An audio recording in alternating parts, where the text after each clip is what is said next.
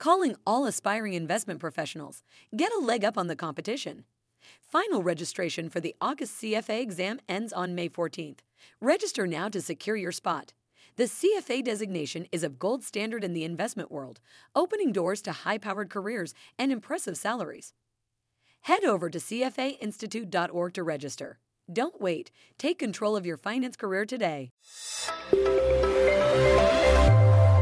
This is a CFA Institute summary of the Financial Analyst Journal article Targeting Retirement Security with a Dynamic Asset Allocation Strategy by Adam Kobor and Arun Muralidhar, published in the third quarter issue of Volume 76, 2020. Overview Rule based dynamic changes to asset allocation to attain desired income levels improve performance relative to traditional static asset allocation models or age based target date funds. What is the investment issue?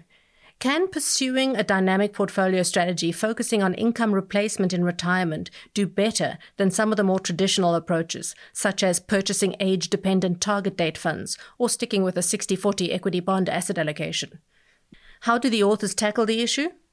The authors test different rule based investment strategies using historical data and various simulations of how asset prices might move in the future. The authors used historical data for the four decade period from 1977 to 2017 for the following monthly returns for the S&P 500 index, the US Treasury yield curve, and US inflation as measured by the consumer price index. The backtesting analyzed 10-year periods within the data.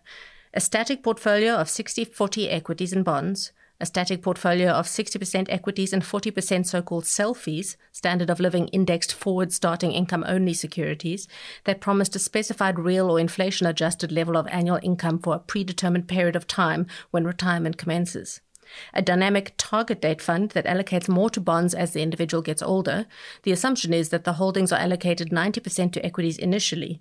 Over time, half a percent of the portfolio gets switched to bonds each month during the decade analyzed, and that should result in a 30% allocation of equities by the end of the period. A dynamic rule based strategy known as GLIDES, Global Based Lifetime Income Focused Dynamic Strategy. This strategy involves a portfolio consisting of equities and selfies. The level of equities held is dynamically altered according to the estimated funding status of the portfolio. If the portfolio assets could provide the desired income replacement in retirement, then the equity allocation is kept lower. If the assets are insufficient to reach the income goal, then the equity exposure is increased. The authors created two such glides portfolios with strategies that had aggressive and moderate goals for 100% and 70% replacement income, respectively. The authors also used simulations to model the performance of the various strategies. In the base case, the authors assumed annual inflation of 2.5%, nominal annual equity returns of 6.6%, and a yield curve with interest rates of 1.5% for short dated securities and 2.7% for long dated ones. The simulations were run assuming a future 40 year time horizon. The strategies tested using the simulation were similar to those previously discussed, but not identical. They included the following a static portfolio of 60% equities and 40% bonds, a target date fund with the percentage of equity decreasing over time during which the assets would be invested, a static portfolio of 60% equities and 40% selfies, target date funds using selfies instead of bonds, the glides approach for three separate goals of replacement incomes 50%, 70%, and 100%, corresponding to conservative, moderate, and aggressive glides goals, respectively. The authors also used simulations to test how the same strategies would perform in periods of ultra low inflation and also high inflation. What are the findings? In both the historical and the Monte Carlo simulations, the glides approach significantly outperformed the other strategies both in returns and risk. The authors note that in some instances, static strategies and target date funds outperformed, but these were anomalies, which were the result of chance and not by design.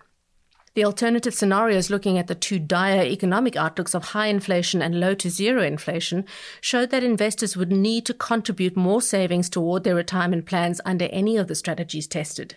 However, even under these extreme economic scenarios, the glides strategy would require lower savings than the others for investors to achieve the desired income replacement goals. What are the implications for investors and investment managers? Of all the investment strategies analyzed, the use of a dynamic portfolio combining equities and selfies as a safe asset with the goal of achieving a predetermined level of income replacement was the most successful. In other words, the returns gained were far higher than those of the other strategies, such as the age related target dates portfolio or the portfolio with a fixed allocation of equities and selfies. This strategy can also be used to determine what annual savings are needed to achieve a given level of retirement income. The dynamic strategy required the lowest level of annual savings compared with the alternatives. That was a summary of the Financial Analyst Journal article Targeting Retirement Security with a Dynamic Asset Allocation Strategy, published in the third quarter issue of Volume 76. You can find the text of the summary on cfainstitute.org.